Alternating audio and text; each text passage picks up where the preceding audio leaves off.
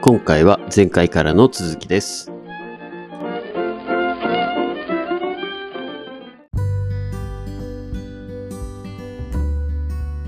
ねなんかこう、価値観一つにとらわれてると生きづらいって、だからいろんなこう経験しようって言ってましたけど、まさしくその感覚の一つですよね。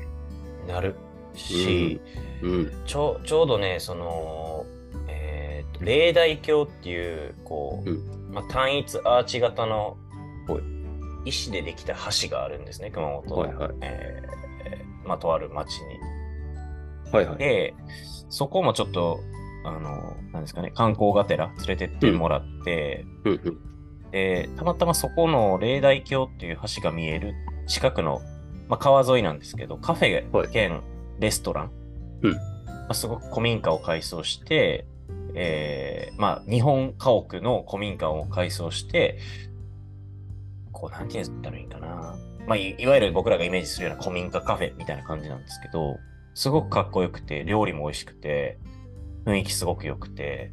でそのオーナーが、まあえー男性の70代手前の方なんですけども、まあ、お会計するときとか、こう、ね、ちょっと小物、あの、お土産として買ってたんですけど、その時に話をしたんですが、はい。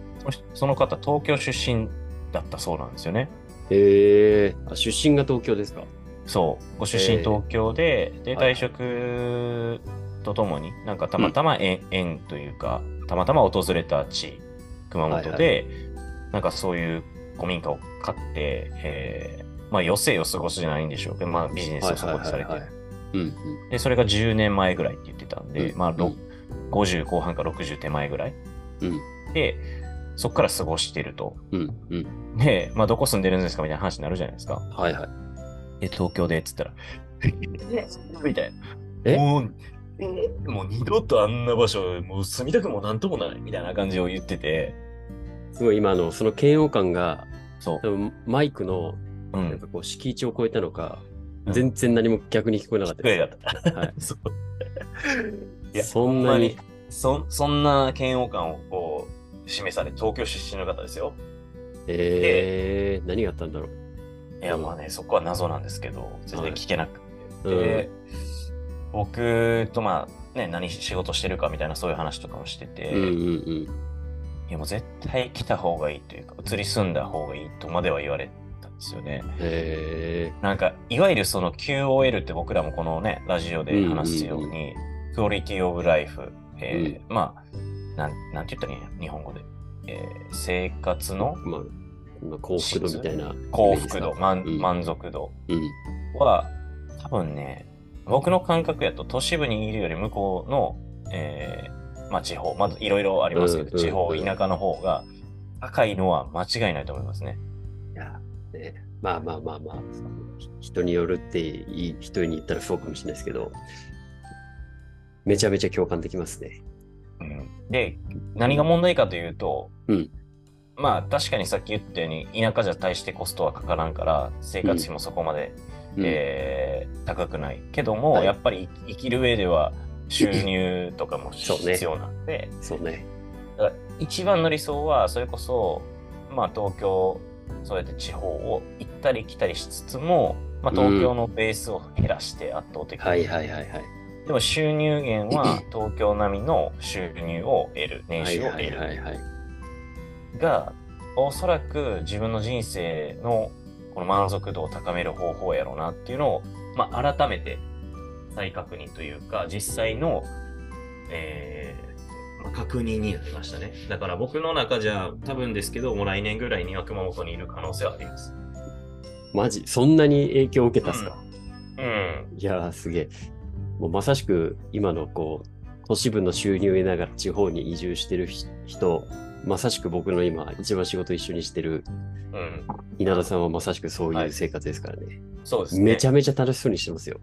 でしょ打ち合わせして、そう思い最なんか家の中にダンゴムシすげえ出んだよとか言いなが ら、ますうんで家の外にはこう、なんだ、あれは瀬戸内海なのかな海が見えて、うんうんすげえ楽しそうにブルーベリー作って、で、たまに仕事して、今週全然仕事ないんだよね、とか言ってますからね。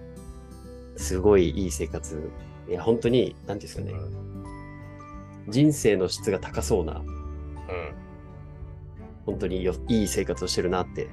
物質的なっていうよりも、こう、心の面ですごく豊かな生活されてるなって、すごく感じますからね。そう、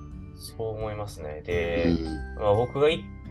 ね、あの行かせてもらった街って割と便利なんですよね。熊本空港からも近くて、まあそれだったら多はい分エリア大体絞れるんですけど、まあなんであえて言わないかというと、僕がね、あの失言でこう JA ディスるとかもあるんで、 だからちょっとね、その農家さんにご迷惑かかると困るから、まああえて僕はしてるんです散けど。々言ってましたからね。人そうが権益が、みたいな。そう、散々言ってるし、多分ね、今からこう、いろいろ話す中で言っちゃうところもあるから、はいはい自はいはい然自然とね。はいはい。だから、まあ、ちょっとぼかさせてもらうんですが、はいはい。なんかね、あの、やっぱり熊本って、まあ、阿蘇の方とかもい、ね、今回また行かしてもらったりとか、うんうんあとは、えーっと、まあ、僕、マハラって名前なんですけれども、はい。あの、先祖、ご先祖さんの血筋で言うと、八代市っていうところなんですね、熊本の。八代。はい。ええーあれ、兵庫じゃないんでしたっけ兵ま庫あ、だけ出身どは、兵庫。出はいはいは身い兵庫なんですけど、へまあ、え。ち生き方はおじいの、えー、地、まあ、僕のそのご先祖さんで言うと、八代市っていうところで、八に、やえ八代、はい。ーそう、八代、まあ、八代ってあ書いて、はははは。えでー、あ、えっとじゃあ縁とかゆかりはあるんですね。そうなんですよ。よね。そ。そうう。へーで、まあ、昔だったらその、いぐさ、えー畳のいぐさですね、はいはいはい。が名産だったそうで、へで、え。今回、その八代に行ってきたんですね。はいはいはい。あ、その農業とは別にってことですか。はい。まあ、あの、その合合間を縫ってというか、はいはい、そういうことですね。そう連れてってくださって、うんうん。でそれはまあ事前に僕がこうあ血筋実は八代でみたいな話をしてはいはいはい。で現地のその、まあ、八代城っていうお城の跡地があるんですけれども、はいまあ、そこも観光に行ってで、はいまあ、八代城のそのミュージアムでですね、えーはいはい。ミュージアムを見てっていう状況で、であと天草も行ったりとかもしたんですけど、はいは天天草ではもう十何年ぶりに海釣りをしたりとか。へえ。でやっぱりその八代に行って感じたというか思ったのは、うんーんあここからご先祖さんが始まったのかというほう不思議な感覚へえ。あそんいなや全然わこからないわからないんですよ、うん実際はそうやってう伝んえ聞聞いてるだけやから、うんうんうんうんほんまにどこまでね八代なのかっていう、でたまたまこの間東京でご飯食べてる時にその僕がよく行くあの割烹料理屋のと田島で、うんうんお隣になった方が熊本の方で、うんへえ。で今度熊本行くんですよねみたいな話をしてたら、うんうん。そのその方の名字が僕のそのは八代の、えー出身の方のこう地図家系図をたどってった時の方の名字だったんですよ。へえ、すごい。すげえ。でうんよくよく聞いたらその、僕僕の家の話を聞くと、うんどうもその、うぶ武士のお供をやっていた。うで、えーまあ、阿蘇山のふもとで武士のお供をやっていたみたいなことをちらってとちらって聞くとかはいはい。したんですよ。で、うんえー、とあ阿蘇山のふもとに行ったりとか、えー、と熊本城のふもとでとかっていういう話も聞いててで、うんそしたらその東京でご一緒した方も、はいや実は熊本城のその周りの土地持っててみたいな話をしてたんですよお兄ちゃんとかじゃないだからそう、なんかね、あ、つながる、まあ、名字的に言うと、うんうんまうあんなかなかいないような名字でもあるけれども、はいはいはい。あ、そっちにはそういう名字の方々やっぱいてっていうので、へえ。なんかね、ちょっとしたリンクがあってからの今回熊本のこの田植えをさせてもらったっていう流れで、うん、まあ一言ね、こう田植えって今僕声だけで説明するの難しいんですけど、めちゃめちゃ面白いですね。いや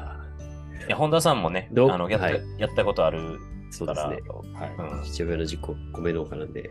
はい。何回かやりましたね。大変ですよね。簡単に言って。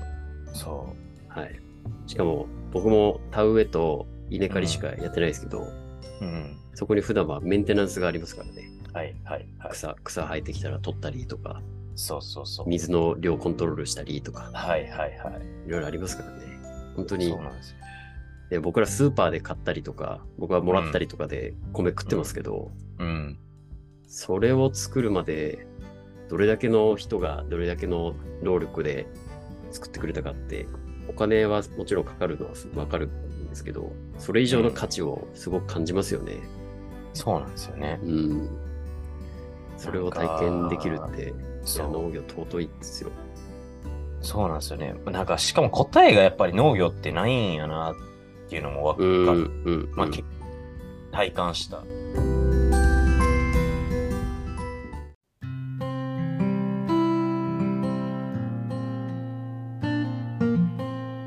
101成長ラジオ。ここまでお聞きいただきありがとうございました。この番組を聞いて、ぜひ我々に相談したいという方は、どんな小さいことでも構いません。概要欄に記載ございます。お便りフォームからお気軽にご連絡ください。マハラ本題への質問、感想なども大歓迎です。いいなって思ってくださった方は、フォローと高評価、そしてご友人に、ポッドキャストで101成長と検索してみて、と伝え、シェアをお願いいたします。この番組はほぼ毎日更新されますが、過去の回を何度も復習して、知識と財力を共に高めてまいりましょう。それでは、また次回お会いしましょう。